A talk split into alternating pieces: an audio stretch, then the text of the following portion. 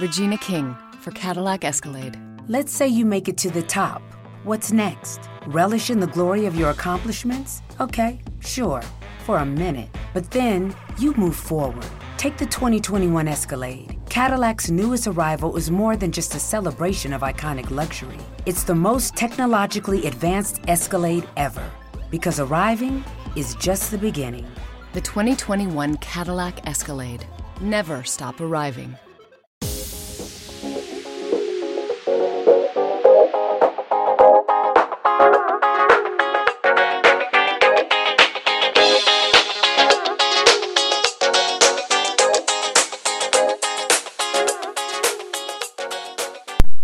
E salve a tutti ragazzi, ben ritrovati in questa puntata numero 65 del podcast sportivo di Insta News, puntata che volevo dedicare a tre grandi macro argomenti. Punto numero uno, il profondissimo rosso come il titolo di questa puntata della Ferrari, che da essere praticamente la favorita per il mondiale ormai sembra destinata ad aver perso anche questa, questa diciamo, championship del 2018 la Juventus che sta dominando la Serie A e non solo ne parleremo in maniera più approfondita ed infine della Superbike. Generalmente non parliamo quasi mai di questo sport perché comunque il suo seguito è molto molto risicato però giusto per diciamo collegarci a questo argomento la Superbike è una sorta di morto che, che cammina purtroppo Detto questo, ragazzi, andiamo subito a parlare di Ferrari. Ferrari con appunto tanti, tanti punti di domanda relativi a tutto quello che è successo, diciamo da dopo Spa in avanti. Ecco perché, sebbene, anzi, io sono dell'idea che la Ferrari abbia perso il mondiale ad Hockenheim con Vettel che ha osato troppo ed è uscito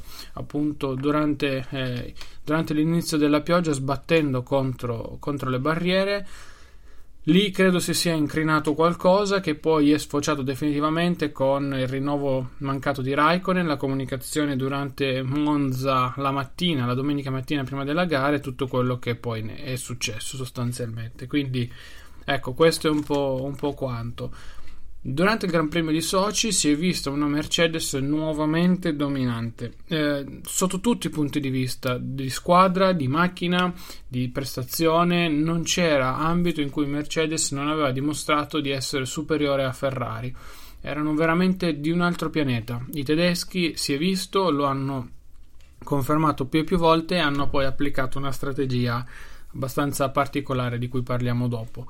Um, sempre Alex Bronetti su Twitter, ormai una sorta di, di, insider se vogliamo, ha fatto notare una cosa. Lui è un appassionato appunto di, di Formula 1 e ha, um, diciamo, molt, molto spesso guarda anche le gare lato, uh, diciamo, uh, lato proprio solo Ferrari relativo a comunicazioni radio, box, modifiche sul volante, eccetera, eccetera.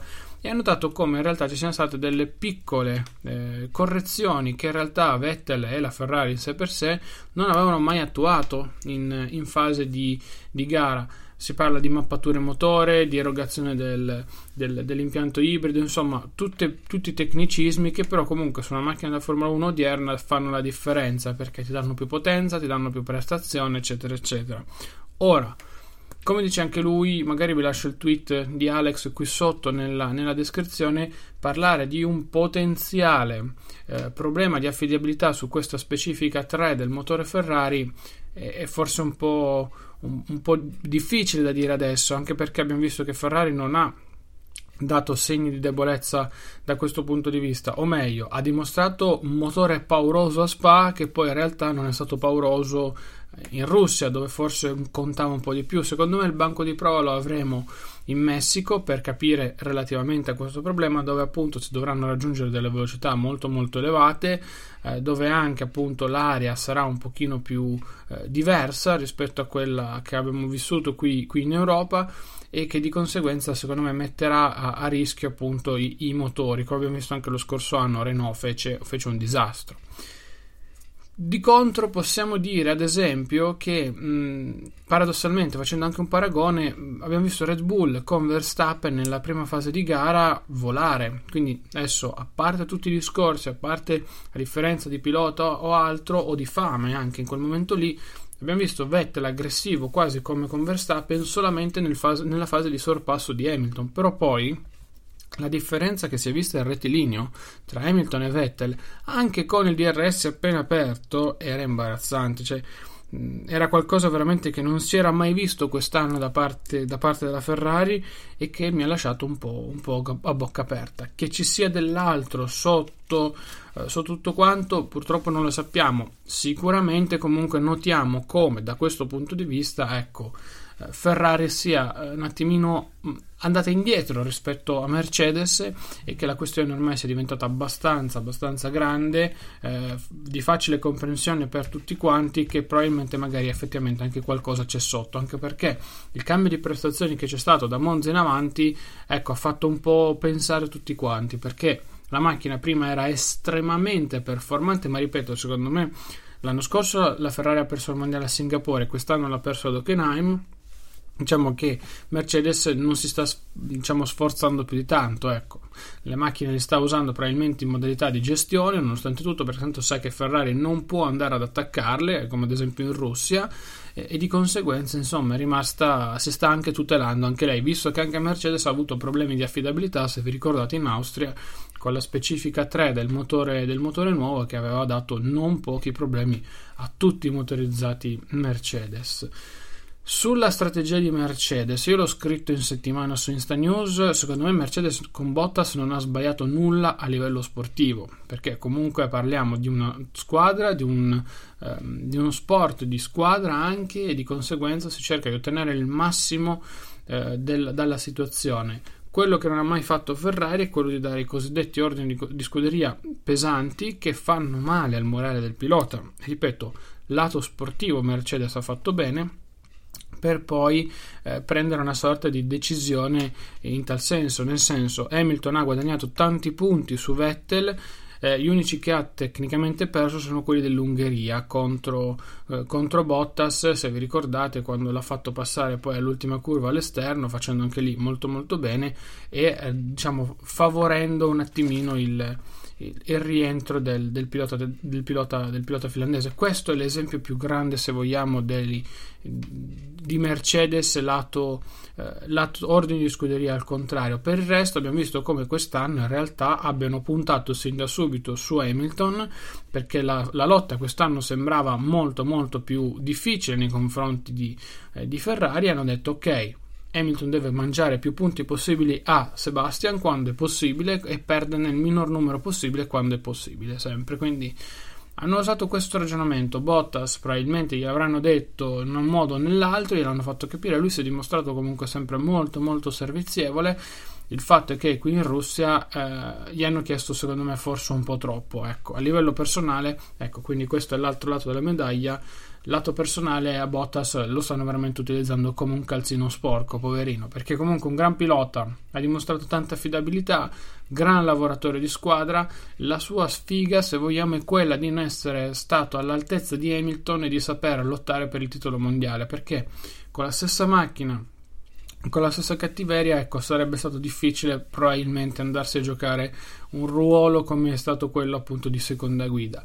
Certo, lui si è spostato, l'ha fatto in maniera palese questa volta, si è visto e poi anche Hamilton stesso era molto imbarazzato. Infatti, se avete visto, Mercedes non ha festeggiato, erano tutti imbarazzati. Vettel eh, era forse il più contento su quel podio, per, farvela, per farvelo in breve.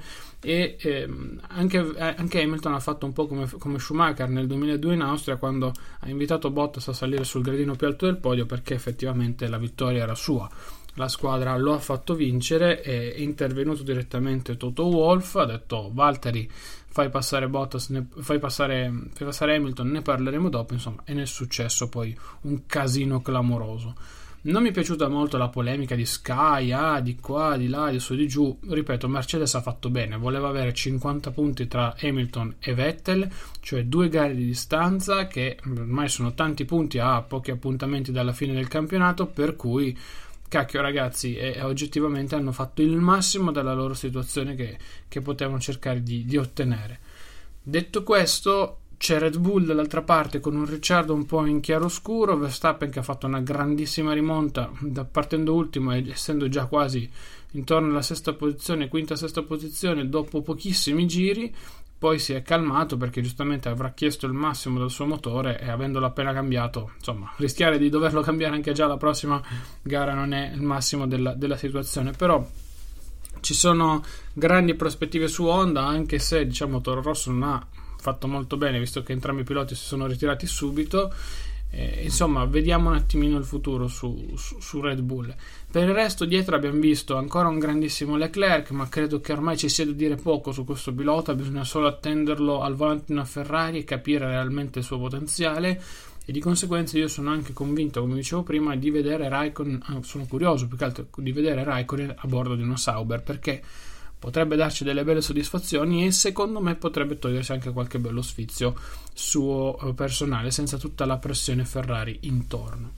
Cambiamo argomento, passiamo al calcio, calcio con il turno di Serie A che ha visto la grande sfida fra Juventus e Napoli, ormai la saprete tutti, il risultato è come finito, di qua e di là, eh, c'è stata addirittura anche già la Champions per Juventus e Roma, perché io sto registrando di mercoledì mattina, proprio quando uscirà questa puntata, ieri sera hanno vinto sia la Juve che la Roma con un 3-0 e un 5-0, quindi eh, grandi prestazioni contro degli avversari non irresistibili, ci mancherebbe, però comunque tre punti importanti nell'ottica del, del, proseguo del girone, anche perché il Real Madrid nel girone della Roma ha perso e nel girone della Juve Valencia e Manchester United si sono tolti i punti da soli pareggiando 0-0 ad Old Trafford, quindi la Juventus è prima a punteggio pieno, la Roma è candidata tra, col CSK e con Real Madrid a tre punti, quindi insomma se la stanno giocando bene, ecco, mettiamola così. Detto questo, um, la Juventus ha dominato letteralmente il Napoli. Uh, da questo turno di campionato è emerso questo, è riesumato un attimino il Milan, l'Inter ha vinto ancora una volta, secondo me, eh, non convincendo a pieno, ma facendo qualche step in più. Vedremo poi stasera in Champions League se succedono casini, disastri, ma spero vivamente di no, perché ovviamente in Europa si tifa per tutte le italiane però abbiamo visto che appunto durante lo scontro tra quelle che dovrebbero essere le due squadre più gettonate per contendersi il campionato eh, non ci sia stata sostanzialmente storia. In questo momento, al netto del tifo, al netto di tutto, è difficile battere questa Juventus. Ronaldo si è visto ha dato un cambio com- incredibile di, di pensiero, di, di, strategia, di tutto alla Juventus perché Adesso, al di là del, dei pensieri di Sky, per cui è tutto Ronaldo centrico, ecco, qui si è visto come si è preso e caricato la, la, squadra sulle spalle nel vero senso della parola, non cercando a tutti i costi il gol perché ha capito che non era necessario probabilmente in questa situazione e ha sfornato assist, ha giocato per la squadra, si è preso dei, dei falli importantissimi, riusciva a far salire meglio la manovra da dietro, insomma ha fatto, ha fatto, veramente tanto e si è vista l'importanza in questo caso e perché secondo me è anche uno dei migliori calciatori, se non il calciatore migliore al mondo sotto tanti punti di vista. Certo, Ronaldo è sicuramente un giocatore che è anche delle volte molto vanitoso in mezzo al campo perché se non gli passi la palla si arrabbia, eccetera, eccetera, però ragazzi Parliamo di un 5 volte pallone d'oro, parliamo di uno dei giocatori più importanti della storia del mondo e parliamo di uno che ha ancora fame a 34 anni di vincere, di, di convincere e di togliersi tutte le critiche che, che gli hanno affibbiato in questi, in questi anni. Per cui vi dico la verità oggettivamente ogni tanto ci sta il suo essere prima donna, però se poi i risultati sono quelli che porta sul campo contro il Napoli, beh, cavolo, è tanta tanta roba. Sul discorso Napoli, eh, non so se siano arrivati a Torino poco convinti, spaventati, anche perché qualcuno dice che il Napoli ha punti in campionato, eh, punti in classifica che non meriterebbe perché la squadra di Ancelotti non sta giocando benissimo. Si vede che rispetto a Sarri è completamente un'altra squadra, non è più una squadra di sistema, ma è una squadra che punta ogni, ogni tanto anche molto sulle individualità. E il Napoli, da questo punto di vista, diciamo, funzionava un po' meglio con Sarri, specialmente in difesa quindi ecco, io non mi aspettavo una grandissima stagione da parte del Napoli, probabilmente sì, lì lottarsi per il terzo e il quarto posto, comunque sempre in zona Champions, perché anche il livello di Milan, Inter, eccetera, eccetera, non era esaltante. Il problema vero è trovare l'anti-Juve, o meglio, come ho detto anche in settimana sull'articolo di Insta News, trovare chi si posizionerà dopo questa Juventus perché questa Juventus dico la verità eh, penso sia difficile da battere e quando succederà che arriverà il primo pareggio il primo stop quel che è succederà un finimondo incredibile, quindi veramente verrà giù eh, il peggio della critica italiana a livello dei media e tutti quanti incominceranno ad impazzire perché appunto eh, la Juventus si è finalmente fermata. Su questo, ragazzi, non, non, non, lo sappiamo, non sapremo quando succederà. Per adesso sono 9 vittorie su 9, mentre le concorrenti, bene o male, hanno steccato in qualche situazione. Sul Milan, come dicevo prima, ho un piccolo segnale di ricrescita, però insomma ho ancora un attimino qualche dubbio in merito. Stanno lavorando, secondo me stanno facendo bene a livello di, dirigenziale. È vero che stanno spendendo molto anche per i dirigenti, però vogliono creare un assetto una base corretta per poi secondo me lavorare meglio la prossima estate al netto dei paletti e del financial fair play che comunque dovrebbero gar- garantirgli almeno di riprendere i Guain perché se il Milan non riesce a riscattare i Guain ecco diciamo che sono cavoli sotto tanti punti di vista. Ehm, e detto questo diciamo forse quello che mi desta un po' più di interesse fra tutte le squadre dietro la Juventus è quel Milan vi dico la verità ma nulla di esaltante. Ecco, eh, l'Inter vince ma non convince, il Napoli un po' la stessa situazione, la Roma sembra in fase un po', un po di ripresa dopo la vittoria anche nel derby. Sulla Lazio di contro si può dire che è una squadra che secondo me è attrezzata l'anno scorso ha fatto un campionato, una stagione al di sopra delle aspettative e probabilmente con una rosa che non era a livello di quello che ha ottenuto ma con tutto il rispetto per la Lazio ci mancherebbe altro perché ha fatto un campionato sontuoso Vedremo se quest'anno si ripeterà, anche perché abbiamo visto anche l'Atalanta più o meno come la Lazio lo stesso discorso.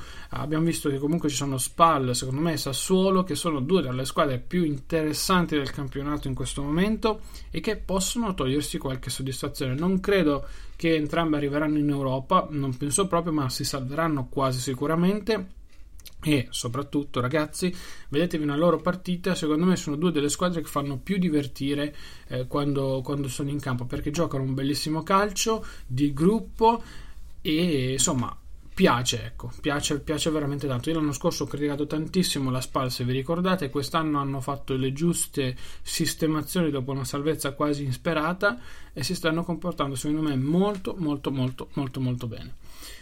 Ultimo argomento, Superbike, un morto che cammina. Vi parlo di Superbike perché è stato il weekend in cui Jonathan Rea ha conquistato il suo quarto titolo mondiale consecutivo, eh, un po' come Hamilton tra un po', tra qualche settimana, giusto per fare un'analogia e, ehm, e, che ha diciamo, permesso al cannibale di portarsi a casa un super record della Superbike eccetera eccetera. Il problema è che se voi avete visto chi ne ha parlato è stato solamente Sport Mediaset perché detiene i diritti della Superbike e perché diciamo è la tv che la trasmette. Per il resto nessuno ha parlato di Jonathan Ray nessuno ha parlato di, del campionato mondiale che ha vinto appunto il pilota della Kawasaki ma così come anche noi su questo podcast pochissime volte abbiamo parlato di Superbike se non per criticarla.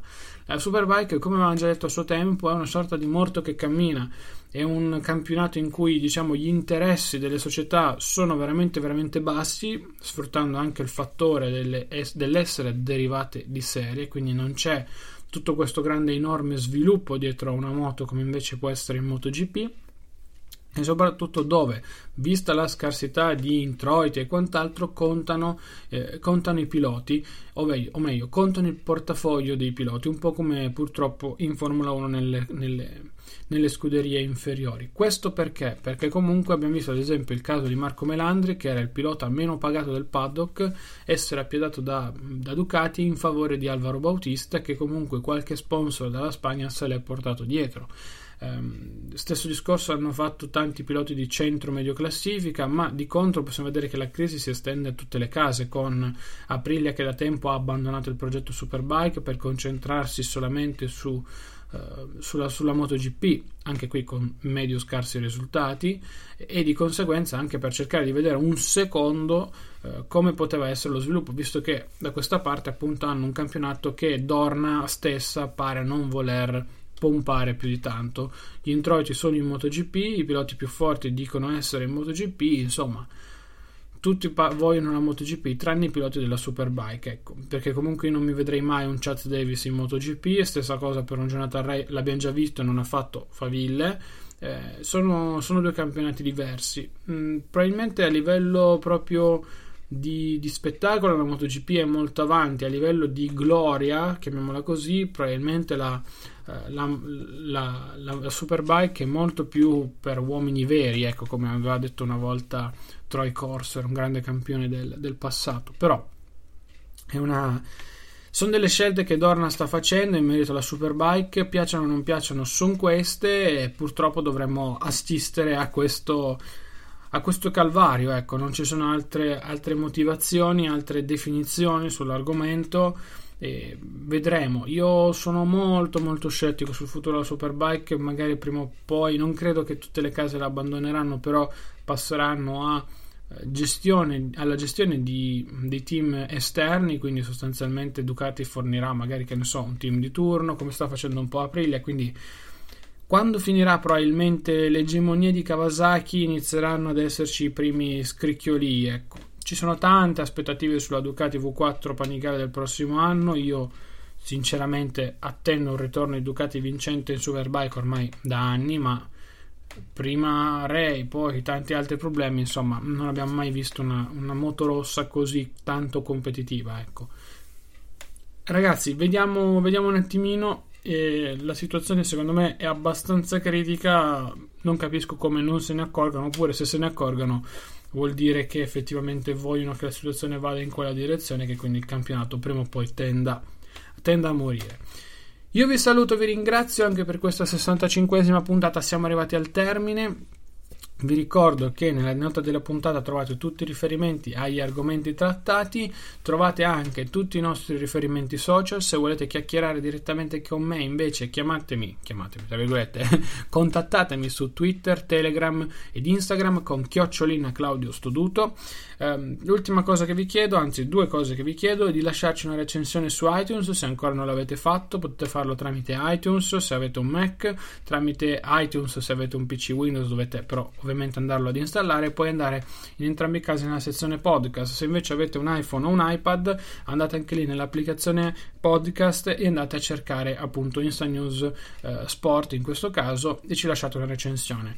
Aggiungete un commento, mi raccomando, perché solo con quello noi riusciremo a capire se stiamo andando nella direzione giusta o quella sbagliata e di conseguenza potremo attuare le doverose modifiche del caso. In ultimo c'è la pagina di supporto, potete farci una donazione, potete aiutarci tramite Satispay, Hype, Amazon, eccetera, eccetera. Insomma, le dategli un occhio perché per noi è veramente molto molto molto importante. Io ragazzi vi saluto, vi ringrazio, ci sentiamo mercoledì prossimo alle ore 12 con la nuova puntata del podcast sportivo di Insta News. Ciao ragazzi! Come stay and play at Live Casino and Hotel.